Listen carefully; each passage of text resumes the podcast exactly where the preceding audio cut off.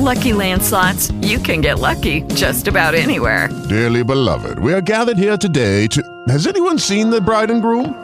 Sorry, sorry, we're here. We were getting lucky in the limo and we lost track of time.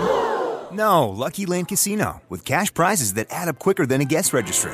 In that case, I pronounce you lucky. Play for free at LuckyLandSlots.com. Daily bonuses are waiting. No purchase necessary. Void were prohibited by law. 18 plus. Terms and conditions apply. See website for details. Terapie alternative.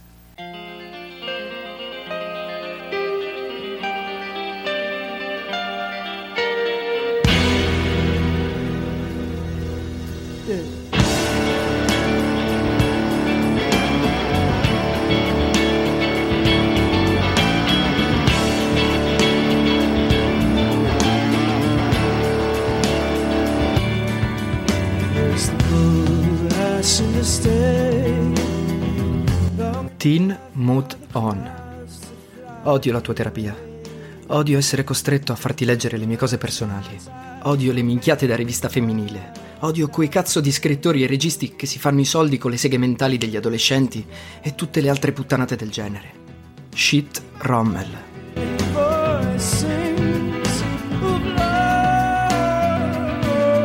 Teen Mood Off.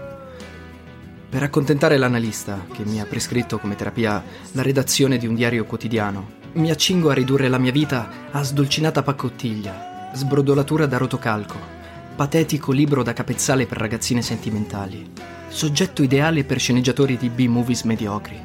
Bene, coraggio Emanuel, ti tocca. Sono le sette di sera di un mercoledì di giugno. Disteso sul letto, con tegame convalescente arrotolato addosso, ascolto la mia musica e contemplo il pugno di mosche che mi ritrovo in mano. Questa parentesi estiva è come una palude di sabbie mobili. Scruto la sponda opposta con l'acqua alle caviglie, ma non so come muovermi. Ho paura di sprofondare ad ogni passo. Ho studiato come un pazzo per farle piacere. Ho recuperato su tutti i fronti. Sono stato promosso a pieni voti e il risultato è che adesso non ci vediamo più da settimane. È solo questione di attendere il prossimo autunno, ha detto. In sintesi, sono un coglione. Il telefono squilla, cerco di non farci caso. Nessuno dei miei risponde. Teresa! Stasera devo uscire con degli amici, fra cui una certa Erika che da qualche tempo mi tempesta di telefonate e mi chiama con dei nick gay tipo Topo, Topino, cazzate del genere. Storpia il mio nome con un diminutivo idiota, Manu. Odio i diminutivi. E poi il mio nome mi piace com'è. Non ho nessuna voglia di sollevare il ricevitore e di sentire la sua voce. Ciao Manu, che stai facendo di bello? Sono concentrato su un passaggio di chitarra assolutamente imprevedibile che sta cercando di restituire un po' di senso alla mia vita. Non sapevo che il grande Tim avesse avuto un figlio così straordinario. È stata un'incredibile sorpresa per me scoprirlo. Il telefono non la pianta. Mi alzo, deciso a rispondere o a spaccarlo. Pronto? Il mio tono suona fanculo. Emanuel, 30 secondi di silenzio. ci sei? Ciao Antonia. Hai da fare stasera? No, niente, non ho niente di speciale in programma. Ti andrebbe di accompagnarmi al cinema? Danno Re Leone al Lux. Fantastico, quando? Al primo spettacolo, ma forse devi cenare. Figurati, non mangio io, non mangio mai, cioè non stasera. Dove ci vediamo? Sotto casa mia, va bene? Perfetto. Ingoio le tonsille, riattacco e mi fiondo nell'ingresso. Poi torno indietro a raccattare il cuore. Forse sono troppo trasandato. Do un'occhiata allo specchio. No, va bene così. Corro alla porta, mi ricordo improvvisamente di Tegame. Rientro in camera, lo prendo sotto braccio e raggiungo mia madre che guardava la televisione in salotto. La miglior difesa è l'attacco. Non devi guardare tutta questa robaccia, mamma. È spazzatura, ti fa male. Ciao, io vado. Si volta con aria interrogativa. Alla festa di Gianluca? Sì. Ma non era dopo cena. No, è alle sette e mezzo, hanno cambiato l'orario. È un po' seccata. E non potevi avvisarmi per tempo. Avevo già fatto preparare la cena. Mi chino a darle un bacio. Hai ragione, scusami. E metti il cane nella cuccia. Non aspettarmi alzata, eh? Dopo cena andiamo al pub e poi in discoteca. Mi raccomando, non guardare quella roba da dementi. Ciao, non preoccuparti per il ritorno, mi accompagni a casa Max. La sento dire qualcosa mentre mi allontano di corsa. Povera mamma. Arrivo in anticipo, ma lei è più in anticipo di me. La trovo già sotto casa. Indossa un vestito turchese con un golfino color panna e una sciarpa intorno al collo, i capelli rossi sciolti sulle spalle. Non dice e non fa niente quando mi vede, come se fosse normale uscire insieme di sera, soli. Non ho il tempo di stupirmi, mi accorgo subito che qualcosa non va. Ha le occhiaie livide, malamente nascoste dal trucco. Come minimo non ha dormito. L'istinto, che con lei mi soccorre sempre, mi suggerisce un atteggiamento fraterno. La prendo sotto braccio e ci abbiamo verso la macchina. Ovviamente guida lei, io non ho ancora la patente. Blatero senza sosta per tutto il viaggio. Non ci vediamo da tempo e ho un sacco di cose da raccontarle, cose stupide di tutti i giorni, che non vedo l'ora di condividere con lei. Ma lei è tutta concentrata sulla guida, manco fossimo ad un rally, e risponde a monosillabi. È evidente che non ha voglia di fare conversazione. Sono troppo felice per risentirmene. Se ha voluto vedermi è chiaro che sentiva la mia mancanza per cui posso permettermi di chiacchierare a vuoto come un imbecille. Il cinema è pieno di gente, ci sediamo nelle ultime file. Continuo a parlare da solo per un quarto d'ora, poi le luci si abbassano e la proiezione incomincia.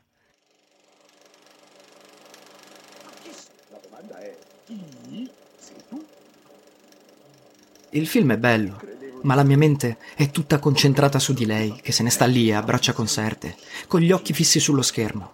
Comincio a chiedermi seriamente perché abbia voluto vedermi, dato che si comporta come se io non esistessi. Ad un certo punto mi volto a guardarla con aria interrogativa. Tremo un po' e ha le dita contratte. Forse sta male. Le prendo una mano sussurrando Cos'hai? Smette di tremare e appoggia la testa sulla mia spalla. Non è niente, sto bene. Le circondo le spalle con un braccio. Rimando tutto a dopo e mi dispongo a godere della più egoistica beatitudine abbracciato a lei, nel buio avvolgente di un cinema, come in tanti miei sogni. C'è l'aria condizionata e ha le mani fredde.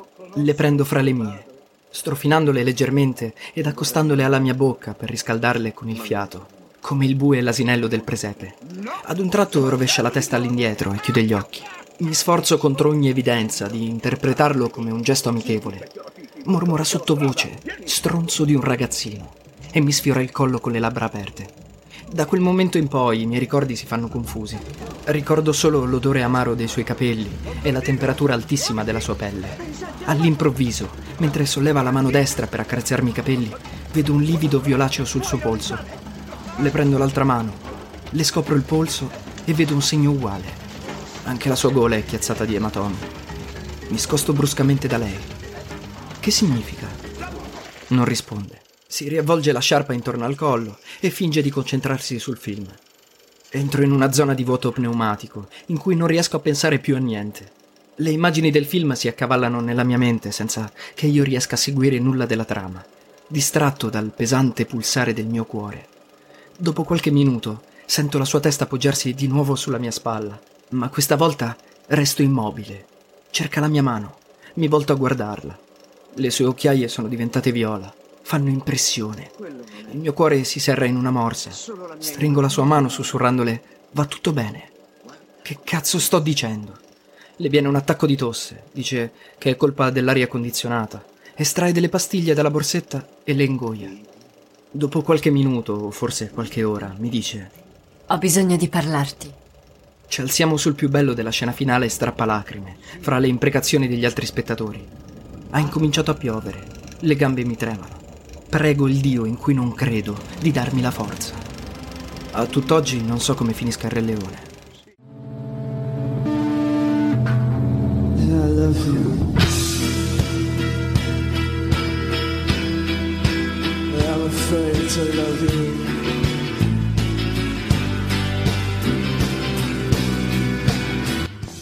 Guida da un'ora e non si decide a fermarsi. È intontita, deconcentrata. A un certo punto rischiamo di precipitare giù da un argine. Mi accorgo che l'automobile sta sbandando e riesco a raddrizzare il volante giusto un attimo prima che ci ribaltiamo nel fossato sottostante.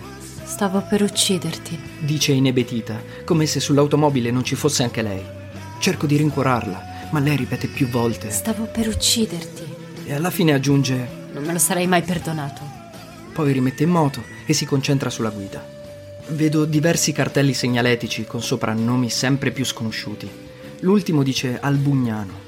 Intuisco che non siamo più nel torinese. Siamo finiti in un'altra provincia. Arrivata ad un bivio, mette la freccia anche se non c'è nessuno. Svolta e imbocca una discesa. La strada è senza via d'uscita. Rimango senza fiato quando di colpo mi vedo di fronte lo scheletro imponente di un'abbazia romanica. Lei non sembra sorpresa, forse perché non si accorge di niente. Parcheggia la macchina nel posteggio dell'abbazia e tira il freno a mano.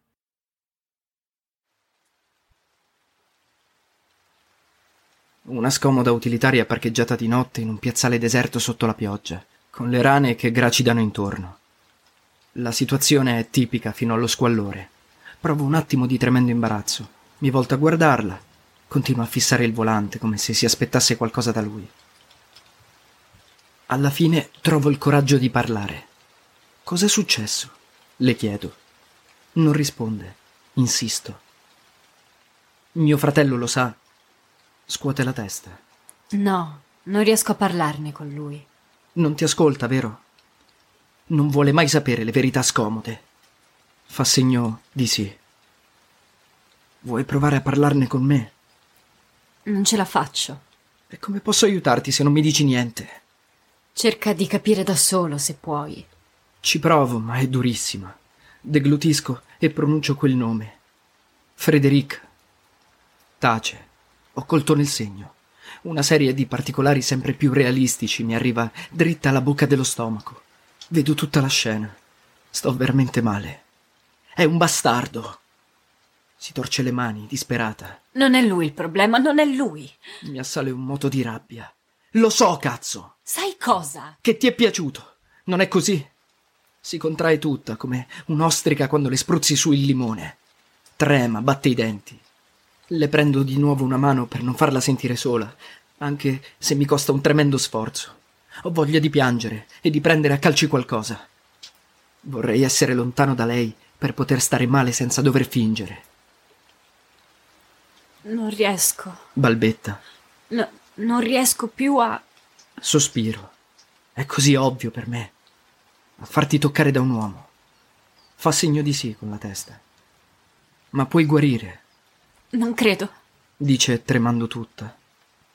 Certo che puoi, vedi, ti sto tenendo la mano. Sembra rilassarsi, respira più profondamente e smette quasi di tremare. Accenna ad un pallido sorriso. È vero. Per te non provo disgusto. Si volta a guardarmi. All'improvviso scatta la sirena d'allarme. Mi scosto bruscamente da lei. No, Antonia, mi fissa con improvvisa angoscia. Perché no? Perché ti ho dato la mia parola, lo sai. Emanuele, non sopporto pietose bugie da te, dimmi la verità. Gliela dico. È che non ce la faccio, Antonia. Lo sai che mi piace moltissimo, credo di avertelo dimostrato, ma dopo quello che è successo non ce la faccio proprio. Scusa, ma mi fai... Schifo? No, ma che schifo. Allora cosa? Mi fai sentire una terapia alternativa. Che senso? Antonia, ma è mai possibile che tu non capisca? Tu vuoi solo sapere se ci riesci almeno con me. Mi stai usando. Non è il massimo come prima volta, eh? Si appoggia contro lo schienale. Hai ragione. Scusami, non so come ho potuto. Si mette a frugare nella borsetta con le mani tremanti. Penso che stia cercando le chiavi, che sono rimaste infilate nel cruscotto. Le giro senza parlare, avviando il motore. Lei solleva il viso, rigato di lacrime. Grazie della premura. Stavo solo cercando il fazzoletto. Scusa, credevo. Non importa, ti riporto subito a casa. Ingrana la marcia ed accenna a partire, ma mette la terza invece della prima e la macchina fa un balzo in avanti, spegnendosi con un singhiozzo. Riaccende il motore asciugandosi gli occhi con il dorso della mano sinistra tremante. Ha la mandibola serrata ed è in apnea da diversi minuti. Non posso lasciarla sola in quell'abisso. Le mie barriere crollano di colpo. Spengo il motore e le soffio il naso con il mio fazzoletto. Trema tutta, oppone resistenza al mio contatto. Trattengo dolcemente la sua mano che respinge la mia e le faccio segno di no con la testa. Non fare così, dai, lasciami provare. I suoi muscoli irrigiditi si rilassano. Riprende a respirare ansimando. La avvolgo in un abbraccio, incomincio a cullarla e non parliamo più. Rimaniamo così, senza far nulla, per non so quanto tempo. La pioggia cade fitta con uno scroscio uniforme e il vetro dell'automobile si è appannato. È un momento bellissimo nonostante tutto. Lei è molto scossa. Ho l'impressione che non connetta. Trema ancora e non di freddo. Fra i due, incredibile a dirsi, sono io il più lucido. Ad un tratto lascia cadere la fronte sul mio petto, con la strana inerzia di una bambola di pezza. Le prendo la testa fra le mani e la fisso negli occhi. Cos'erano quelle pastiglie? Il suo sguardo oscilla nel mio. È evidente che si trova in uno stato confusionale. Quali? Quelle che hai preso al cinema. Non erano per la tosse, vero? Non risponde. Mi incazzo moltissimo. Cos'è? Hai progettato un suicidio assistito con la scenografia della cattedrale gotica sotto la pioggia? Romanica. Balbetta. E non potevo prevedere che piovesse. Vabbè, romanica, gotica, con o senza pioggia. E mi vuoi come complice? Tu sei pazza. Ti porto subito all'ospedale. Non ho la patente, ma so guidare. Spostati. La scosto bruscamente e faccio per prendere il suo posto. Ma lei mi trattiene. Non preoccuparti, erano solo un paio di innocui tranquillanti. Le stringo il viso fra le mani e la guardo con molta severità. Non farlo mai più, capito? Mai. Annuisce come una bambina colta in fallo. Le parlo con dolcezza. Adesso rilassati, sei molto stanca. Annuisce di nuovo e appoggia la fronte sulla mia spalla. Però non so se. Non so se. Non preoccuparti, faccio tutto io. Faccio tutto io. Già. Qualche settimana fa niente mi sarebbe sembrato più naturale che fare l'amore con lei nell'erba, sulla sponda del fiume, immersi nell'innocenza della nostra Arcadia pedemontana. Lo desideravo da morire. Ora la situazione è completamente cambiata, senza contare l'ambientazione sacra, con quell'imponente abbazia che incombe minacciosa sul mio paganesimo. E non so se sarò all'altezza della mia spavalda promessa. Quello che so per certo è che devo provarci, e per farcela devo recuperare un po' di quell'allegra ironia che rendeva speciale e adorabile il mio rapporto con lei. Cerco di rendere rassicurante il rituale prosaico che segue. L'aiuto con dolcezza a liberarsi dagli abiti. Non mi è facile cavarmela da solo in questa situazione. Solo chi ha fatto l'amore in una a uno ed è alto più di un metro e ottanta può capirmi. Penso che poteva andarmi peggio. Una panda, per esempio. Lei osserva i miei gesti tra l'affascinato e l'inebetito e non collabora assolutamente, anzi, mi guarda stupita quando reclino il sedile. È come se questa cosa che lei stessa ha provocato le sembrasse di colpo impossibile, all'aria di stare guardando uno strano film. Quando tento di sbarazzarmi dei pantaloni ha una nuova crisi di pianto e si aggrappa a me, fermando la mia mano. D'accordo, le dico, facciamolo con i jeans. Ma non credo che mi verrà tanto bene. Ride fra i singhiozzi. Sei proprio scemo. Mi avvinghia ripetendo frasi sconnesse. Dimmi che non è successo niente, ti prego. Mi vergogno, vorrei morire. E altre cose del genere. Io le rispondo: Non devi aver paura. Farò tutto quello che vuoi tu. Lei balbetta. Non voglio che lo fai per forza. E se sbaglia i congiuntivi, vuol dire proprio che sta male. Allora la bacio sulla bocca e porto la sua mano a sentire che no, non è per forza. E non me ne frega più niente di chi c'è stato prima, perché adesso ci sono io. Le accarezzo i capelli finché non smette di tremare e il suo respiro prende il ritmo regolare della pioggia che cade. Fino ad un certo punto l'istinto mi suggerisce quello che la mia inesperienza non mi permette di sapere. Poi, improvvisamente, ho un attimo di panico. Temo l'inevitabile confronto. Temo di rendermi ridicolo. Lei se ne accorge subito. Che c'è? C'è che non l'ho mai fatto. Mi accarezza il viso. Lo so, ma non preoccuparti, andrà bene comunque. Non penso più a nulla. Lei chiude gli occhi e la sua febbre pian piano aumenta. A un certo punto mi chiama amore, ma non pronuncia mai il mio nome. Non capisco neppure se si renda conto di essere con me. Poi di colpo sussurra al mio orecchio. Ti voglio. Ed è come una scarica elettrica nella spina dorsale. Il momento è venuto. Ho un attimo di panico, poi spalanco le braccia e mi lascio cadere nel vuoto.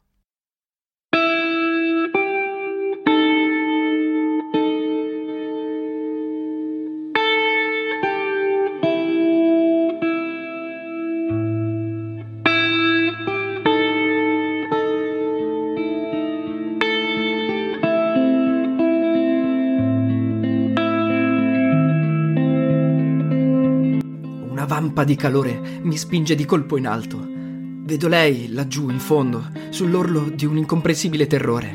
Non penso più a me stesso e neanche potrei perché non ci sono più. Sono sparito in lei. Sono lei. So esattamente tutto quello che le sta succedendo. So dove devo portarla e come. Un vortice mi risucchia, ripercorro all'indietro tutta la mia vita e l'urlo della luce e nove mesi di dolcissimo nulla. Lei non riesce ad uscire da quell'apnea di follia. Resta avvinghiata a me e dice: Aiutami. Il gorgo la inghiotte mentre io mi alzo. Mi sollevo da terra, le mie ali robuste mi portano sempre più in alto. Vedo sotto di me il campanile dell'abbazia e non voglio lasciarla sprofondare. Devo portarla con me. Poi, finalmente, il decollo, il volo, la vertigine, la bellezza tremenda del suo viso. Conto tutte le stelle della notte mentre atterro dolcemente e le dono quel che resta di me.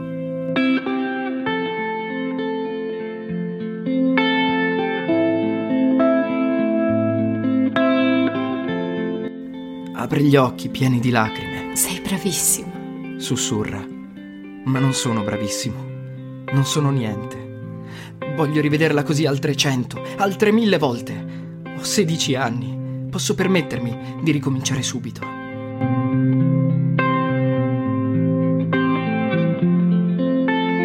Quando guardiamo l'orologio sono quasi le tre di notte.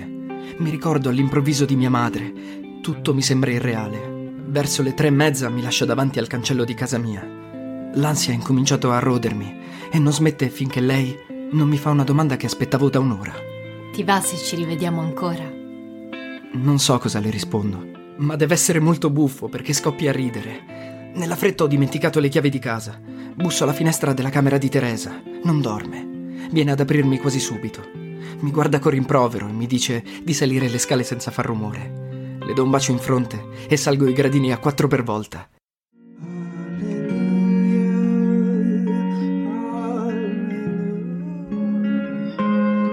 Hallelujah.